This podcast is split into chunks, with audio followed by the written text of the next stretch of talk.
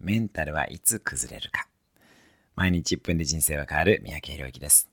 メンタルが崩れるのは忙しい時より仕事の意味を見失った時。なので、兆候を感じたら成果ではなく経験を得られないかと考えるのがおすすめです。